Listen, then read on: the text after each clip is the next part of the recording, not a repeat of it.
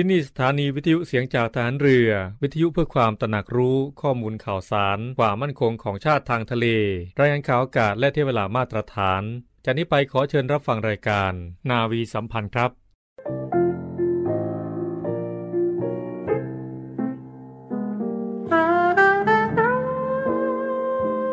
12สิงหาคม อุดมศรี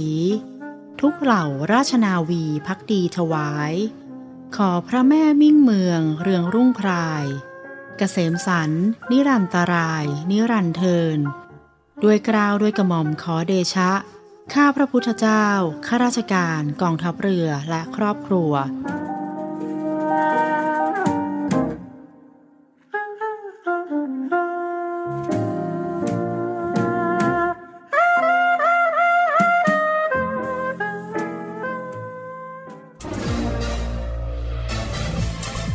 คุณกำลังฟังเสียงจากฐานเรือ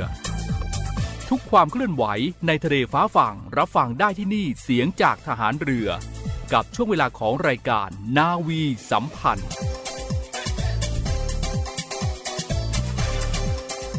สวัสดีครับคุณผู้ฟังครับ ขอต้อนรับเข้าสู่รายการนาวีสัมพันธ์นะครับ ทุกเช้า7โมงครึ่งถึง 8 โมงนะครับทางสถานีวิทยุในเครือข่ายเสียงจากทหารเรือ เช่นเคยทุกเช้าวันพฤหัสบดีแบบนี้ เป็นหน้าที่ของเราสองคนนะครับ ผมพันจ่าเอกชำนาญวงกระต่ายครับ ผมพันเจเอกสุประชัยเหลือสืบชาติครับ สวัสดีครับพี่สุภชัย สวัสดีครับคุณชำนาญครับครับสวัสดีคุณผู้ฟังทุกท่านอีกครั้งหนึ่งครับผมนะครับพฤหัสที่ 24 สิงหาคม พุทธศักราช66 2566อืม แป๊บเดียวปลายเดือนแล้วครับนะครับ แต่ว่าช่วงนี้ใครที่จะไปไหนมาไหนนะก็คงจะต้องระมัดระวังในเรื่องของสภาพอากาศฟ้าฝนด้วยก็แล้วกันครับนะครับ เพราะว่าช่วงนี้คุณผู้ฟังร่องมรสุมพาดผ่านภาคเหนือตอนบน ภาคตะวันออกเฉียงเหนือตอนบนนะครับเข้าสู่หย่อมความกดอากาศต่ำบริเวณชายฝั่ง เวียดนามตอนบน นอกเหนือจากนี้นะครับก็มีมรสุมตะวันตกเฉียงใต้กำลังปานกลางพัดปกคลุมทะเลอันดามันประเทศไทยและก็อ่าวไทยด้วย ลักษณะเช่นนี้นะครับทำให้ประเทศไทยมีฝนตกหนักบางแห่งครับนะครับในส่วนของคลื่นลมบริเวณทะเลอันดามันและอ่าวไทยนะครับก็มีกำลังปานกลาง โดยทะเลอันดามันและอ่าวไทยตอนบนนะครับมีคลื่นสูง1ถึง2เมตร บริเวณที่มีฝนฟ้าขนองคลื่นสูงมากกว่า 2 เมตรครับครับตรงไหนที่ ฝนตกหนักๆชาวเรือก็ระมัดระวังด้วยก็แล้วกันคลื่นแรง ช่วงนี้ก็งดออกจากฝั่งเนาะกรณีขึ้นแรงนะครับครับ ในตั้งแต่วันที่ 24 ถึง 28 สิงหาคมนะครับ ก็อย่างที่บอกไปเมื่อสักครู่นี้ ก็คือมรสุมเนี่ยจะพาดผ่านตอนบนของภาคเหนือและประเทศไทยตอนบนนะครับ ก็จะมีฝนฟ้า เกิดขึ้นได้ แล้วก็มีกำลังแรงนะครับในช่วง 25 ถึง 27 สิงหาคมนะครับลักษณะเช่นนี้ทำให้ภาคเหนือ ภาคตะวันออกเฉียงเหนือภาคกลาง ภาคตะวันออกและภาคใต้ฝั่งตะวันตกมีฝนตกบางแห่ง บางแห่งหนัก บางแห่งก็อาจจะปรับปราย ก็ดูแลสุขภาพกันด้วย ครับก็ฟ้าฝนก็ทั่วประเทศครับชุ่มฉ่ำกันทั่วหน้านะครับอืมครับ พูดถึงสภาพอากาศในช่วงนี้แล้วเนี่ยก็เป็นห่วงกับพี่น้องชาว เกษตรกร อากาศชื้นอาสัตว์เลี้ยงต่างๆ มักจะมีเขาเรียกว่าของแถมเนาะมีของแถมมาด้วยนะเออก็คือโรคต่างๆเนี่ยใช่นะครับมักจะมากับอากาศชื้นๆแบบนี้แหละครับฝากข่าวดีถึงเกษตรกรผู้เลี้ยงสัตว์ ไม่ว่าจะเป็นสุกร ไก่ไข่ไก่เนื้อบ้างพี่สุภชัยครับที่ต้องการเข้าร่วมโครงการสนับสนุนค่าบริการจัดการอาหารสัตว์ 2566 ครับ ดำเนินการโดยคณะทำงานขับเคลื่อนโครงการเชื่อมโยงอาหารสัตว์ ให้แก่เกษตรกรผู้เลี้ยงสัตว์ครับกรมการค้าภายใน กระทรวงพาณิชย์ครับสามารถยื่นเข้าร่วมโครงการได้ถึงวันที่ 31 สิงหาคมนี้นะครับผู้ที่สนใจนะครับสามารถดาวน์โหลดแบบคำขอจากระบบขอรับสนับสนุนค่าบริหารจัดการอาหารสัตว์ได้ ที่ feed.dig.go.th นะครับหรือที่สำนักงานพาณิชย์จังหวัดสำนักงานปศุสัตว์จังหวัดสำนักงานปศุสัตว์อำเภอ หรือว่าสำนักงานสากลจังหวัดก็ได้ ไปยื่นคำขอเข้าร่วมโครงการนี้กันจะได้ค่าช่วยเหลืออะไรต่างๆ หลายอย่างเลยครับภายในสิ้นเดือนนี้นะครับครับ 31 สิงหาคมครับ มาต่อกันที่กฎหมายใหม่ที่หลายๆคนจะต้องรู้โดยเฉพาะนักเดินทางครับแล้วก็ยิ่งสำคัญไปกว่านั้นก็คือคนที่มีเด็กเล็กในรถ ครับมีผลบังคับใช้แล้วครับย้ำนะครับ ถ้าไม่มีคาร์ซีทนะครับต้องอืมปฏิบัติตามหลัก 3 ข้อครับขับช้าปลอดภัย เด็กนั่งที่นั่งตอนหลัง ถ้าเป็นกระบะห้ามนั่งท้าย มีผู้ดูแลเด็กนะครับละเลยก็จะมีโทษปรับ 2,000 บาทนะครับก็เรื่องนี้ทางด้านสำนักงงานตำรวจแห่งชาติเองนะรวมไปถึงรัฐบาลหรือว่าผู้มีเกี่ยวข้องเนี่ยเป็นห่วงครับเป็นห่วงเด็กที่อยู่ภายในรถครับนะครับก็อย่างที่บอกไป นะก็คือใครที่ไม่มีคาร์ซีทครับก็คือจะต้องชิดซ้ายขับช้าระมัดระวังให้ดีครับอย่างที่สองอย่าไปนั่งกระบะก็แล้วกันครับนะครับมานั่งตอนหน้าอย่างที่สามก็คือ คุณพ่อคุณแม่หรือว่าผู้ปกครองนี่แหละ จะต้องอุ้มหรือจับจะต้องอยู่ในความดูแลตลอดเวลา ถ้าเป็นศัพท์ง่ายๆเนาะอืมเหมือนจับปูใส่กระด้งเนาะ เด็กก็ต้องประมาณนั้นวัยกำลังซนนะครับ ยังไงก็ครับให้มีอืมผู้ผู้ใหญ่ดูแลด้วยนะครับครับก็ฝากไว้ด้วยกันแล้วกันเป็นความปลอดภัยของน้องๆนะครับของเด็กๆอะเช่นเคยทุกเช้าวันพฤหัสบดีเราก็ได้เรียนรู้ถึงข่าวสารต่างๆ แล้วก็สุขภาพที่ดีมาฝากกันครับนะครับ วันนี้สถานีสุขภาพนำเสนอเรื่องราวเลยดีครับพี่สุภชัย ยังคงอยู่กับคุณหมอนาวโทหญิง พิมชยา ดุษฎีพันธนนท์นะครับ ซึ่งก็ท่านจะให้ความรู้เกี่ยวกับเรื่องของมะเร็งช่องปากกันต่อนะครับ อืมแล้วจากนั้นนะครับก็ไปติดตามสกู๊ปพิเศษ เช่นเคยกับย้อนรอยคนกล้า วันนี้นำเสนอยุทธการสามชัยในตอนที่ 2 จะเป็นยังไงไปติดตามกันได้นะครับ ครับผม สถานีสุขภาพ สวัสดีคุณผู้ฟังและขอต้อนรับเข้าสู่ช่วงพิเศษของทางรายการในช่วงนี้นะมีสาระสุขภาพมาฝากทุกท่านกันอย่างต่อเนื่องค่ะ ซึ่งก็ยังคงพูดคุยกันถึงเรื่องราวของโรคมะเร็งช่องปากนะคะ เป็นโรคที่เฝ้าระวังได้ด้วยเช่นเดียวกันสำหรับโรคมะเร็งช่องปากจะสังเกตอย่างไร หรือว่ามีสัญญาณเตือนอย่างไร ซึ่งที่ผ่านมาเราก็ได้พูดคุยกันไป พอสมควรแล้ววันนี้ก็ยังคงอยู่กับคุณหมอค่ะนาวโทหญิง พิมชยาดุษฎีพันธนนท์นะคะ คุณหมอป๊อปทันตแพทย์จากโรงพยาบาลสมเด็จพระปิ่นเกล้ากรมแพทย์ฐานเรือ ซึ่งท่านก็จบผู้เชี่ยวชาญ เป็นวุฒิบัตรเฉพาะทางสาขาศัลยศาสตร์ ช่องปากและแม็กซิโลเฟเชียลมาร่วมพูดคุยกับเราด้วยในวันนี้ค่ะ สวัสดีค่ะคุณหมอค่ะ ค่ะ สวัสดีค่ะ ค่ะวันนี้เราก็มาพูดคุยกันต่อเนื่องกันถึงเรื่องราวของการรักษาโรคมะเร็งช่องปากนะซึ่งที่ผ่านมาเขาก็มีการตรวจวินิจฉัยทั้งการตัดเนื้อเยื่อส่งตรวจ หรือว่าการวิเคราะห์ทางวิทยาศาสตร์กันไปเป็นที่เรียบร้อยแล้ว วันนี้ก็มานำเสนอกันต่อถึงแนวทางการรักษา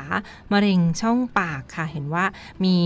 การรักษาอยู่หลายแนวทางด้วยกันทั้งการผ่าตัด หรือว่าการใช้รังสีหรือว่าใช้ทั้ง้ง 2 วิธีร่วมด้วยช่วยกันก็เป็นวิธีทางการแพทย์ ซึ่งมีเรื่องราวการรักษามะเร็งช่องปากเพิ่มเติมค่ะ เห็นว่าเป็นอย่างไรบ้างค่ะคุณหมอค่ะค่ะ ก็จะใช้วิธีไหนก็ต้องพิจารณาจากหลาย ๆ อย่างร่วมกันนั้นนะคะ ทั้งชนิดขนาดตำแหน่ง แล้วก็ระยะเวลาของการเกิด รวมทั้งอายุแล้วก็โรคประจำตัวของผู้ป่วยร่วมด้วยนะคะ อาจจะมีการใช้ยาเคมีบำบัด หรือการฉายรังสี ในกรณีที่มะเร็งมีขนาดใหญ่ หรืออยู่ในระยะการแพร่กระจายก่อนด้วยก็ได้อะค่ะ เป็นต้น การผ่าตัดนะคะ เป็นการผ่าตัดเอาก้อนมะเร็งแล้วก็เนื้อเยื่อรอบๆออก ส่วนมากจะเอาเนื้อเยื่อออกค่อนข้างกว้างนะคะ จากขอบเขตของรอยโรคมะเร็ง จะต้องมีการผ่าตัดเลาะต่อมน้ำเหลืองบริเวณคอออกร่วมด้วยอะค่ะ ซึ่งในกรณีผ่าตัดบริเวณกว้างแบบนี้อาจจะนำเนื้อเยื่อจากบริเวณอื่น มาปิดบาดแผล เพื่อแก้ไขซ่อมแซม หรือ reconstruction นะคะ ในกรณีที่มีการสูญเสียหน้าที่นะคะ หรือความสวยงามต่างๆ ส่วนที่ 2 ก็คือการใช้รังสีรักษาเนี่ยเป็นการใช้รังสีเพื่อทำลายเซลล์มะเร็งอะค่ะ ร่วมกับการผ่าตัดในรายที่มีข้อบ่งชี้ เพื่อเพิ่มประสิทธิภาพในการรักษานะคะ เช่นบริเวณที่ไม่สามารถผ่าตัดเอาก้อนมะเร็งออกได้ทั้งหมด แต่ว่ารังสีรักษาในสมัยนี้นะคะ จะมีวิธีที่จะทันสมัยมากขึ้นค่ะ ก็ด้วยทางการแพทย์ที่มีความเจริญมากขึ้นนะนะคะ ก็อาจจะมีเป็นลักษณะเป็น 3 มิติ 4 มิติอะไรอย่างเงี้ยมากขึ้น ก็จะลดคอมพลิเคชันในการเกิดภาวะแทรกซ้อนขึ้นได้ค่ะ ส่วนที่ 3 ก็คือการใช้เคมีบำบัดอะนะคะ เป็นการให้ยาต้านมะเร็งหลาย ๆ ชนิดร่วมกันนะคะ เพื่อทำลายเซลล์มะเร็งทั้งบริเวณก้อนเนื้องอก แล้วก็เซลล์มะเร็งที่แพร่กระจายไปยังส่วนบริเวณอื่น ๆ ของร่างกายนะคะ มักใช้ร่วมกับการผ่าตัดแล้วก็การฉายรังสี เฉพาะในรายที่มีข้อบ่งชี้นะคะ ส่วนมากก็คือในรายที่มีการแพร่กระจายไปบริเวณอื่นร่วมด้วย ส่วนที่ 4 ก็คือการรักษาด้วยวิธีอื่น ๆ ค่ะ เช่น การรักษาด้วยวิธีทางภูมิคุ้มกัน หรือว่าอิมมูโนเทอราปีนะคะก็เป็นการรักษา ที่ทันสมัยมากขึ้นนะนะคะ หรือการรักษาด้วยวิธีทางphotodynamic หรือ photodynamic therapy แล้วก็การรักษาอื่น ๆ ที่ยังอาจจะอยู่ในระหว่างการทดลอง แล้วก็ขณะนี้ยังไม่เป็นวิธีที่มาตรฐานในการรักษาเนี่ยก็อาจจะมีพวกสารสกัดจากกัญชานะคะ ในขณะนี้ยังไม่มีรายงานว่าได้ผลในการรักษาโรคมะเร็งช่องปากนะคะ อันนี้ก็จะไม่ขอพูดในที่นี้นะคะ ถ้าได้ผลคืบหน้าหรือว่า เป็นยังไงก็อาจจะมีการนำเสนอในโอกาสหน้าต่อไปนะคะสำหรับผู้ป่วยมะเร็งช่องปากที่จำเป็นต้องได้รับรังสีรักษา หรือว่าเคมีบำบัด จะต้องได้รับการเตรียมช่องปาก โดยทันตแพทย์ก่อนการรักษาเสมอค่ะ เพื่อป้องกันการเกิดภาวะกระดูกกรามตายนะคะ หรือกระดูกขานไกนะคะ ตายจากรังสีแล้วก็ป้องกันการติดเชื้อในกระแสโลหิตที่มีสาเหตุจากโรคเหงือกแล้วก็โรคฟัน ในกรณีที่ผู้ป่วยได้รับยาเคมีบำบัด หรือว่าเคยได้รับรังสีรักษานะคะ นอกจากนี้ผู้ป่วยยังจำเป็นต้องได้รับการดูแลสุขภาพช่องปากอย่างต่อเนื่อง ทั้งระหว่าง แล้วก็ภายหลังการได้รับรังสีรักษาอีกด้วยค่ะ ต่อมาในการฟื้นฟูสภาพภายหลังการรักษาเนี่ยหลังจากภายหลังการผ่าตัด หรือว่าการได้รับรังสีรักษาแล้ว ผู้ป่วยอาจจะมีความจำเป็นได้รับการฟื้นฟูสภาพนะคะ เช่น การฝึกกลืน การฝึกอ้าปาก การฝึก พูด หรือการใส่ฟันเทียมต่างๆ เป็นต้นนะคะ แล้วก็มีการติดตามผลการรักษา ภายหลังจากที่ผู้ป่วยได้รับการรักษาไปแล้วเนี่ยก็จะมีการนัดหมายมาติดตามผลการรักษาเป็นระยะระยะอะค่ะ เรียกว่าการ follow up นะคะ จนครบอย่างน้อยเนี่ยหปีค่ะค่ะเพื่อตรวจดูว่ามีการกลับมาเป็นซ้ำของมะเร็งหลังจากการรักษาหรือไม่นะคะค่ะ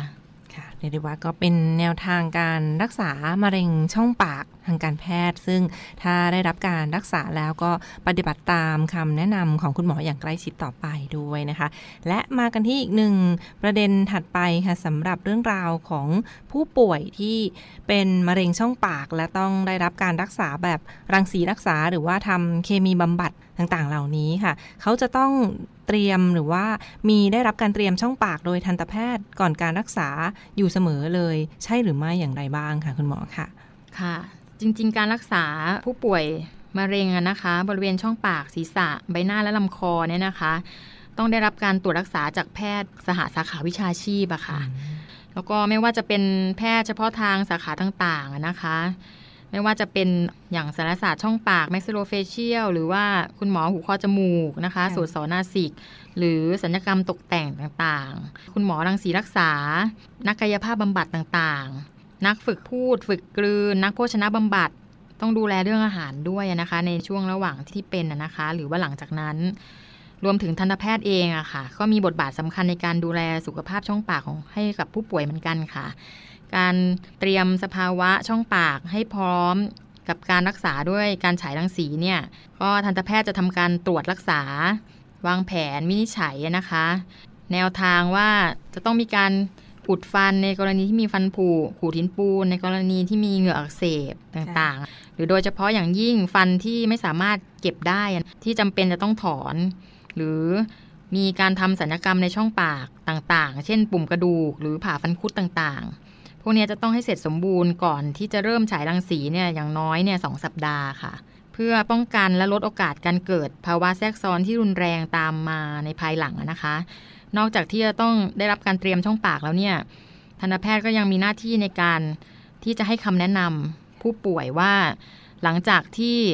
เราได้รับรังสีรักษาแล้ว เราจะเกิดผลอย่างไรในช่องปาก อาจจะเกิดน้ำลายน้อย มีภาวะ น้ำลายแห้ง เกิดฟันผุได้ง่าย อาจจะต้องมีการดูแลสุขภาพช่องปาก หรือการใช้ผลิตภัณฑ์ที่เหมาะสมในโอกาสต่อไป ในการดูแลถ้าเกิดแผลในช่องปาก ระหว่างที่ฉายรังสีอะไรต่างๆ นี่คือเป็นการให้คำแนะนำผู้ป่วยก่อนที่จะไปเจอปัญหา อันนี้ก็เป็นบทบาทที่สำคัญอีกอย่างหนึ่งให้คนไข้ตระหนักได้อะค่ะค่ะ เรียกได้ว่าก็ต้องมีการเตรียมความพร้อมก่อนที่จะทำเคมีบำบัดทำรังสีรักษาต่างๆ เหล่านี้ก็ต้องดูแลกันอย่างใกล้ชิดจากทางคุณหมอทั้งทันตแพทย์ หรือว่าผู้ที่เกี่ยวข้องในการดูแลรักษาสุขภาพช่องปากก่อนที่จะทำการรักษาเคมีบำบัดเพื่อรักษามะเร็งช่องปากต่อไปด้วยนะคะ และมากันที่ประเด็นถัดไปค่ะเป็นเรื่องราวของ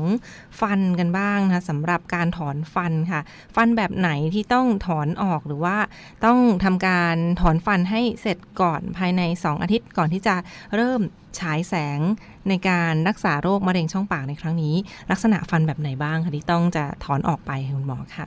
ค่ะ ฟันที่มีลักษณะที่ผุลึกจนถึงโพรงประสาทฟันนะคะ โดยรอบเลยค่ะ มีฟันโยก เหงือกล้นมาก ไม่สามารถบูรณารักษาไว้ได้แล้วนะคะ รวมทั้งฟันที่อยู่ในบริเวณที่จะได้รับรังสี ปริมาณมากกว่า 50 เกร ส่วนมากมะเร็งช่องปากจะได้รับรังสีรักษาประมาณ 30-35 ครั้งอะค่ะ ดังนั้นเนี่ยแต่ละครั้งประมาณ 200 ดังนั้นก็คือ 50 เกรก็คือประมาณ 25 ครั้ง ยังไงผู้ป่วยที่รักษามะเร็งช่องปากยังไงก็ได้รับรังสีเกินกว่านั้นอยู่แล้วอะค่ะ นั้นบริเวณที่รังสีอาจจะผ่านได้ก็คือบริเวณฟันกรามด้านหลัง แต่ว่าไม่ใช่ว่าจำเป็นว่าต้องถอนออกทุกรายนะคะ อันนี้ก็พิจารณาเป็นรายไปว่า ดูแล้วมีการดูแลสุขภาพช่องปากเป็นอย่างไร ถ้าดูแล้วการดูแลสุขภาพช่องปากไม่ดี ก็อาจจะพิจารณาถอนมากกว่าคนที่ดูแลได้ดีอย่างเงี้ยค่ะ หรือการถอนฟันเนี่ยอาจจะร่วมกับการตัดแต่งปุ่มกระดูกให้เรียบร้อยด้วย เพราะว่าหลังจากที่รักษามะเร็งเสร็จแล้ว อาจจะต้องมีการใส่ฟันปลอมภายหลังของฟันที่ได้รับการถอนนะคะ ถ้ามีปุ่มกระดูก มันขัดขวางต่อการใส่ฟันปลอมเนี่ยก็อาจจะต้องมีการตัดแต่งปุ่มกระดูกให้เรียบร้อยก่อน แต่ว่าก็ต้องรอให้เนื้อเยื่อเหงือกปกคลุมกระดูกที่เราผ่าตัดไปนะคะ ก็คือต้องใช้เวลาอย่างน้อยเนี่ยสสัปดาห์ค่ะ ถึงมีความจำเป็นว่าบางทีต้องรีบมาทำฟันก่อนที่จะไปฉายรังสีนะคะ เพราะว่าถอนเนี่ยต้องให้เสร็จก่อนที่จะฉายรังสีอย่างน้อย 2 สัปดาห์ค่ะ หากดำเนินการไม่ทันนะคะ แล้วก็ผู้ป่วยอาจจะมีความจำเป็นเข้ารับรังสีก่อน เพราะว่าอาจจะต้องมีการแบบพิจารณาว่ามะเร็งอาจจะลุกลามหรืออะไรนะคะ เหมือนช่างน้ำหนักว่าเราก็ต้องคิดถึงรอยโรคหลักเป็นเรื่องใหญ่ก่อนนะคะ เรื่องฟันอาจจะต้องรอง ถ้าหากว่าดำเนินการไม่ทันจริง ๆ รังสีที่ได้รับจะส่งผลกระทบต่อเซลล์เนื้อเยื่อบุผิวและเซลล์กระดูกนะคะ ส่งผลให้เนื้อเยื่อเหงือกแล้วก็กระดูกเนี่ยไม่สามารถซ่อมแซมตัวเองได้ ซึ่งมันอาจจะเกิดลักษณะเป็นแผลแบบถอนฟันที่ไม่หายอะค่ะ หรือว่าเกิดภาวะกระดูกตายจากการได้รับรังสีรักษาได้ค่ะ เขาเรียกว่า osteoradionecrosis หรือว่าตัวย่อว่าเป็น ORN ค่ะ ค่ะในวันนั้นก็เป็นประเด็นว่าทำไมเราถึงต้องถอนฟันหรือว่าต้องทำความสะอาดเคลียร์พื้นที่กันก่อนที่จะเริ่มฉายแสงในครั้งนี้นะนี่ก็เป็นเรื่องราวที่มาร่วมพูดคุยกับเราในช่วงนี้ และยังไม่จบเพียงเท่านี้คุณฟังค่ะ เราจะมานำเสนอกันต่อในตอนต่อไปค่ะ วันนี้ต้องขอขอบพระคุณเป็นอย่างสูงค่ะ คุณหมอป๊อปนาวโทหญิง พิมชยา ดุษฎีพันธนนท์นะคะ คุณหมอทันตแพทย์จากโรงพยาบาลสมเด็จพระปิ่นเกล้ากรมแพทย์ทหารเรือมาร่วมพูดคุยกับเราในวันนี้ และพบกันใหม่ในตอนหน้าค่ะ สวัสดีค่ะ ค่ะ สวัสดีค่ะ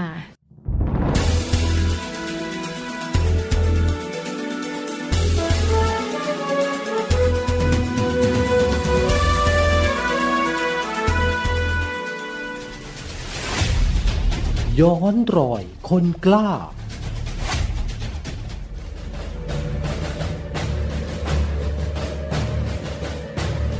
สวัสดีครับคุณผู้ฟังครับ ย้อนรอยคนกล้าในสัปดาห์นี้ ก็ยังเกาะติดในเรื่องราวของยุทธการสามชัย วิลกรรมอันหารกล้าของทหารหารของเรานะครับ วันนี้นำเสนอยุทธการสามชัยตอนที่สองยุทธการสามชัยนะครับเป็นปฏิบัติการจริงที่แฝงมาในคำว่าฝึกมีชื่อเป็นทางการนะครับว่า การฝึกร่วม 16 เป็นปราบปราม เป็นการปราบผอกอคอในพื้นที่ภาคเหนือ บริเวณรอยต่อ 3 จังหวัด คือ เพชรบูรณ์ พิษณุโลก และเลย ปฏิบัติการในห่วงเวลาปลายปี 2515 ถึงต้นปี 2516 นะครับ ใช้งบประมาณปี 2516นับว่าเป็นยุทธการแรกที่หน่วยบัญชาการนาวิกโยธิน ได้มีโอกาส ไปร่วมปราบปรามผอกอคอกับกำลังของกองทัพบบก และกองทัพอากาศในพื้นที่ป่าภูเขา ซึ่งถือว่าอยู่ห่างไกลที่ตั้งของตนเอง และมีภูมิประเทศที่แตกต่างจากชายฝั่งทะเล ที่นาวิกโยธินมีความคุ้นเคยการเคลื่อนย้ายเข้าสู่พื้นที่ปฏิบัติการ การเคลื่อนย้ายกำลังต่างๆ ของพันเฉพาะกิจนาวิกโยธิน จากที่รวมพลพันรอหนึ่งนอยค่ายกรมหลวงชุมพรอำเภอสัตหีบ จังหวัดชนบุรี เข้าสู่พื้นที่รวมพลขั้นสุดท้าย ที่ค่ายลูกเสือเมืองลุ่มอำเภอหล่มเก่า จังหวัดเพชรบูรณ์นะครับ โดยยานยนต์กระทำเป็น 3 ส่วน ส่วนการเคลื่อนย้ายจากที่รวมพลขั้นสุดท้าย ขึ้นสู่ฐานปฏิบัติการ บ้านป่าญาบในพื้นที่ รับผิดชอบนั้น กระทำด้วยกำลังทางอากาศกำลังทหารราบลำเลียงด้วยฮอฮิวอี้ของกองทัพบกและกองทัพอากาศรวม 105 เที่ยว ปืน 105มิลลิเมตรยกคิ้วด้วยฮอซีนุกส์ของกองทัพบกทางยุทธวิธีตั้งอยู่ที่บ้านป่าญาบ ณฐานปฏิบัติการบ้านป่าญาบ ซึ่งตั้งอยู่บนยอดเขาลูกหนึ่งของเทือกเขาที่เป็นรอยต่อเขตแดน 3 จังหวัด นะครับได้แก่จังหวัดเพชรบูรณ์ จังหวัดเลย และจังหวัดพิษณุโลก ซึ่งมีภูหินร่องกล้า รวมอยู่ด้วย ร้อยปลอทั้ง 3 กองร้อยของพันเฉพาะกิจนาวิกโยธิน ได้เคลื่อนย้ายเข้าปฏิบัติในเขตพื้นที่รับผิดชอบของตนต่อไป ส่วนร้อยปืนก็ใช้ฐานยิงสนับสนุน ให้แก่ทั้ง 3 กองร้อยของพันเฉพาะกิจนาวิกโยธินได้อย่างทั่วถึงทุกจุด และยังสามารถยิงสนับสนุนกำลังของกองทพบกในพื้นที่ข้างเคียงได้ด้วย นับว่าเป็นที่ตั้งปืนใหญ่ที่เหมาะสมมาก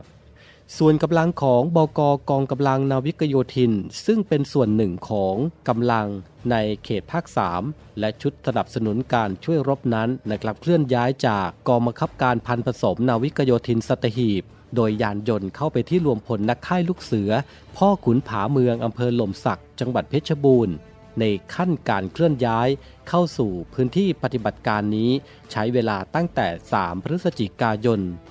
2515 ถึง 28 พฤศจิกายน 2515 รวม 26 วันการปฏิบัติการระยะเวลาตั้งแต่ 1 ธันวาคม 2515 ถึง 29 มกราคม 2516รวม 60 วัน เป็นการลาดตระเวนรบด้วยหน่วยขนาดกองร้อยปืนเล็กเพิ่มเติมกำลัง ในพื้นที่ปฏิบัติการที่ได้รับมอบโดยการเคลื่อนย้าย ค้นหา ทำลาย และหยุดเข้าฐานพักแรม แห่งละ 1-3 คืนและหยุดเข้าฐานพักแรมคืน แห่งละ 1-3 คืน มีการส่งหมวดปืนเล็กแยกออกไปปฏิบัติการเป็นครั้งคราว การปฏิบัติจะพุ่งเข้าหาที่หมายหลักคือ ฐานหรือที่พักของผู้ก่อการร้ายที่คาดหมายไว้ แต่ละกองร้อยจะรุกคืบหน้าไปเรื่อยๆ จนถึงที่หมายขั้นสุดท้ายของตนเอง การเดินทางใช้ตามระบบแผนที่เข็มทิศเป็นหลัก การเข้าฐานพักแรมคืนในแต่ละวัน จะใช้ปืนใหญ่ยิงกระสุนควัน marking round เพื่อหาที่อยู่ที่แน่นอนของฐาน เมื่อถูกโจมตี ปืนใหญ่ จะยิงช่วยได้อย่างรวดเร็ว ทันการและแม่นยำ ในศึกครั้งนี้ ปืนใหญ่มีบทบาทมาก โดยเฉพาะกองร้อยปืนใหญ่ของนาวิกโยธิน ซึ่งมีเรือเอกสมภูลสุนทรเกต เป็นผู้บังคับกองร้อย มีผลงานจนเป็นที่ยอมรับของกองพันทหารราบต่างๆ ของกองทัพบกที่เข้าร่วมปฏิบัติการในครั้งนั้น และนี่ก็เป็นเพียงเสี้ยวหนึ่งของเรื่องราวของยุทธการสามชัยในตอนที่สองนี้ เรื่องราวความท้าทาย และบทเรียนอันมากมายในยุทธการสามชัยนี้ ของนาวิกโยธินกองทัพเรือ จะเข้มข้นมากขึ้นแค่ไหน ติดตามได้ในยุทธการสามชัยในตอนต่อไปกับย้อนรอยคนกล้า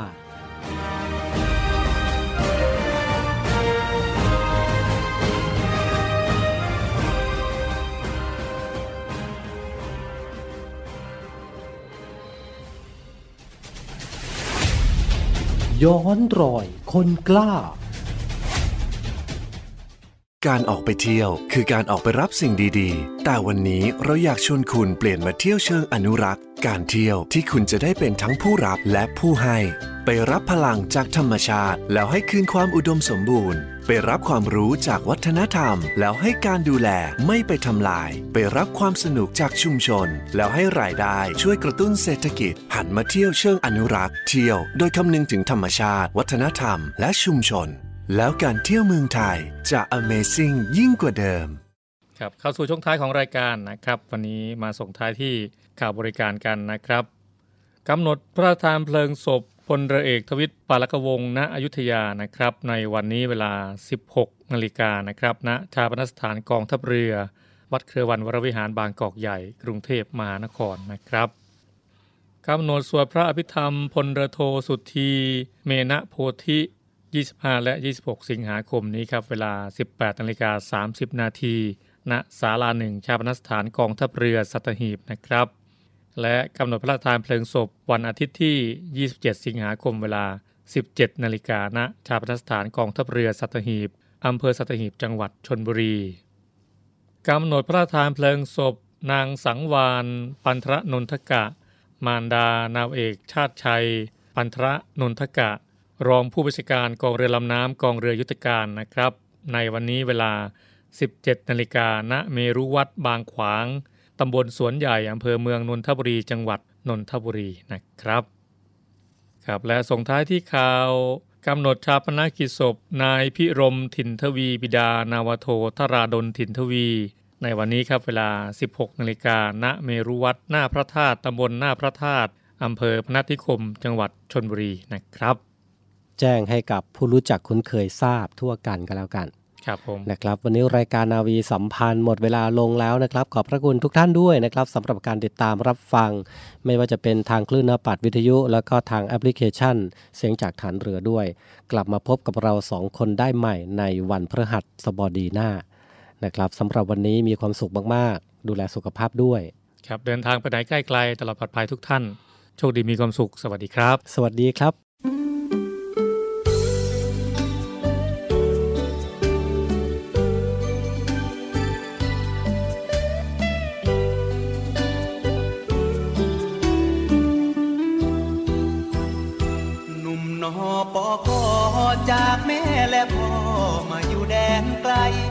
ด้วยเกียรติศักดิ์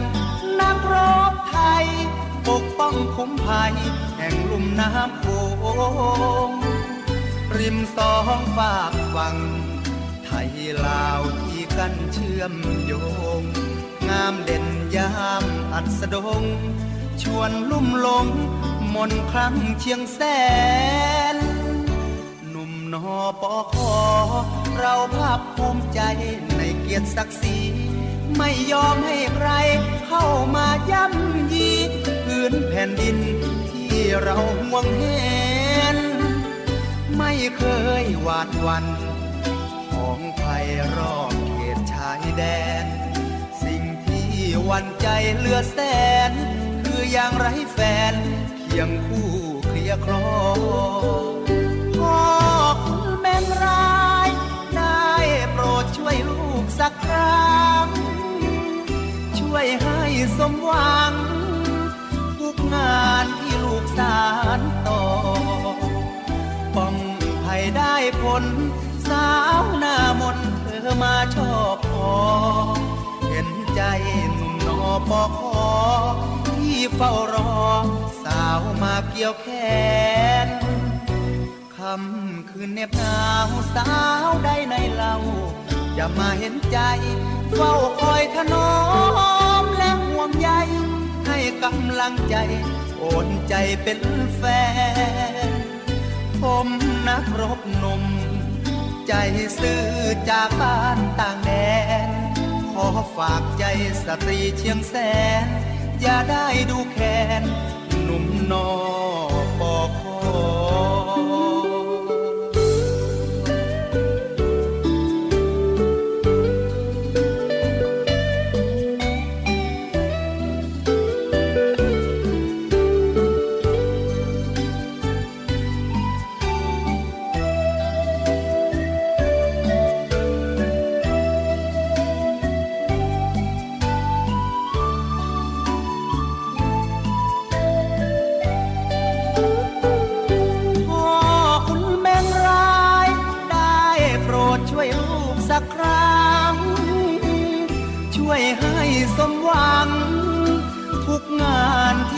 สารต่อ ป้องภัยได้ผล สาวหน้ามนเธอมาชอบพอ เห็นใจหนุ่มนอปอคอที่เฝ้ารอ สาวมาเกี่ยวแขนคำคืนเหน็บหนาวสาวใดในเรา จะมาเห็นใจ เฝ้าคอยถนอมและห่วงใยให้กำลังใจ โอนใจเป็นแฟน ผมนักรบหนุ่ม ใจซื่อจากบ้านต่างแดน ขอฝากใจสตรีเชียงแสน อย่าได้ดูแคนหนุ่มนอปอคอ